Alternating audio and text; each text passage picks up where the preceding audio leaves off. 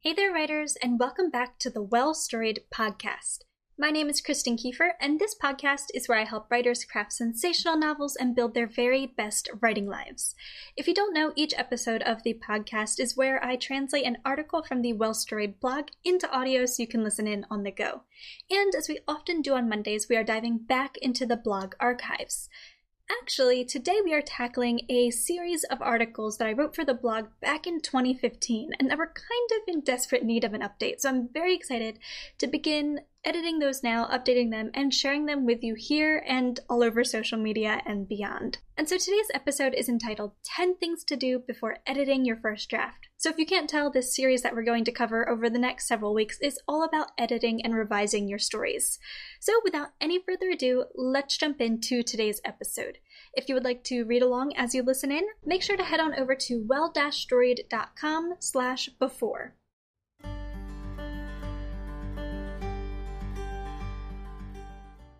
ten things to do before editing your novel.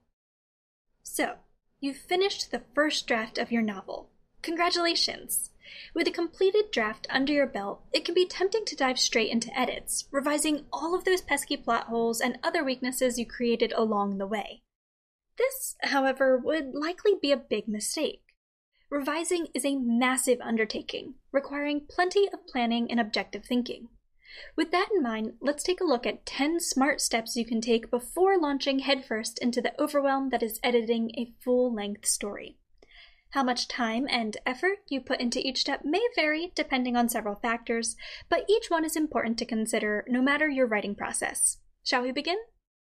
Step number one, take a break.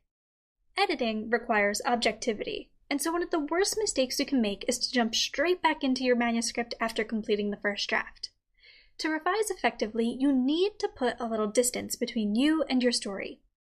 Generally, I'd recommend waiting at least two weeks before taking a second look at your story, but one to two months is really best for the best results.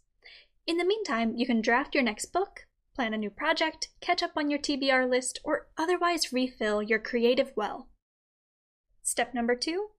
Read through your manuscript. Once you've let your first draft cool off for a bit, it's time to read through what you've written. During this time, resist the urge to take notes or make changes. Read simply to reacquaint yourself with the work, and try your best not to throw your manuscript out the window. Friends, first drafts are rough, all of them. Your own is not going to be pretty. Luckily, the magic of writing happens in revisions, which we'll begin planning in our next step. Step number three. Take a look at your story's plot. With your initial read-through complete, it's time to take a second spin through your manuscript, this time taking notes on any big-picture changes you'd like to make. Specifically, keep an eye out for plot holes and any other weaknesses in your story arcs.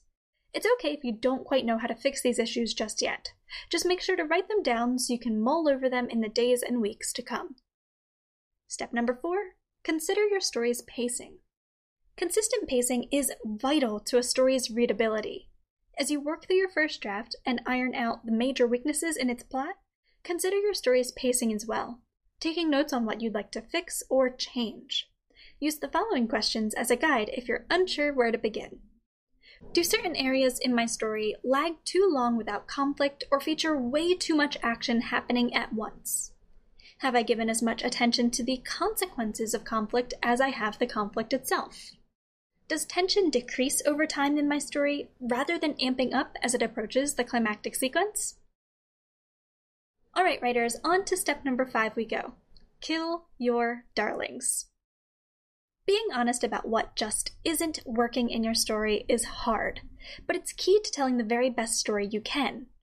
As you read through your manuscript, consider where you went wrong in your first draft. What story elements just don't serve a purpose? This may be a certain scene, a character, an entire subplot, a theme, or something else entirely.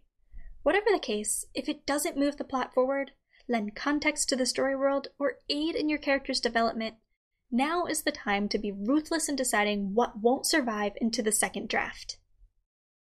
Step number six, reconsider your characters. As you continue reading through your manuscript and taking notes about the changes you'd like to make, take some time to review your characters. If you didn't create a character sketch during pre-writing, do so now. then compare the character you've developed to the one on the page. Have all the important elements of this character's personality, history, and worldview made it into the manuscript? Where are they acting out of character? Could you throw them into any situations that would allow you to explore a new element of who they are? Step number seven. Smooth out your character arcs. Most of your characters will experience internal arcs during your story, whether they're overcoming a fear, battling a regret, attempting to avoid temptation, or otherwise undergoing development thanks to the events in your story. Take a moment to ensure this development happens smoothly. In today's episode transcript at well dash storied dot com slash before, you'll find a link to a step-by-step breakdown on building character arcs, as well as many other links to helpful resources that we've talked about on topics that we've talked about throughout today's episode. So if you're looking for a little guidance as you work through each of these steps, make sure to check that out. Step number eight, reestablish your character's wants and needs. Characters are what drives stories forward.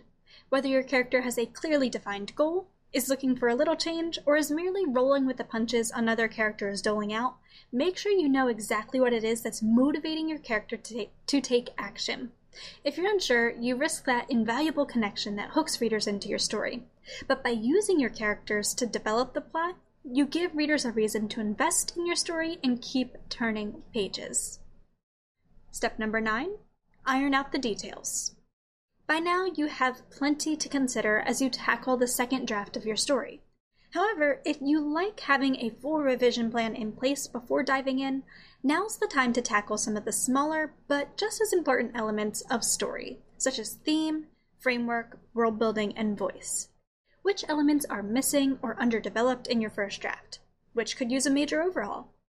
Depending on your genre and story, some of these elements could create a butterfly effect, with one small change developing into complete rewrites of plot, character, and more. So make sure to give them the time of day, okay? And finally, step number ten, make a game plan. No two writers approach revisions in the same way.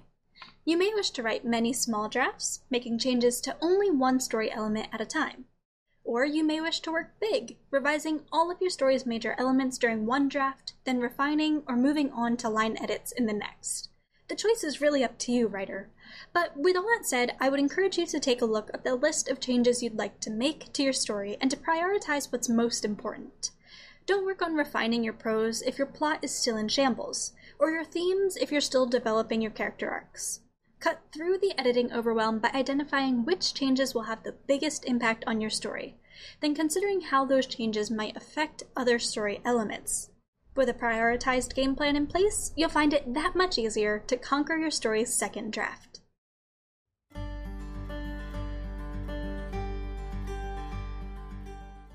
Writers, thanks so much for listening in to today's episode. Once again, I would like to reiterate that there are many links throughout today's episode transcript at well dash storied dot com slash before that can help you work through each one of these steps. So if you want more information on theme or voice or character arcs, et cetera, make sure to go ahead and check that out. If you enjoyed today's episode, make sure to subscribe for more. You can follow this podcast on the Well-Storied website, as well as on YouTube, SoundCloud, and on iTunes or the podcast app. So make sure to go ahead and check that out. And don't forget to give the podcast a quick rating or review if you enjoyed it and would like to help it grow. Thank you as well to all of the Well-Storied patrons who make this podcast possible with their monthly donations on Patreon.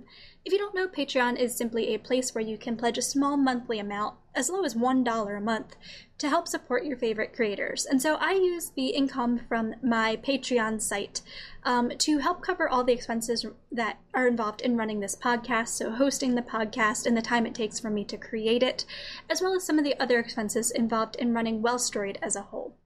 So if you would like to check that out and learn more about it and maybe become a patron as well, make sure to head on over to patreon dot com slash well storied.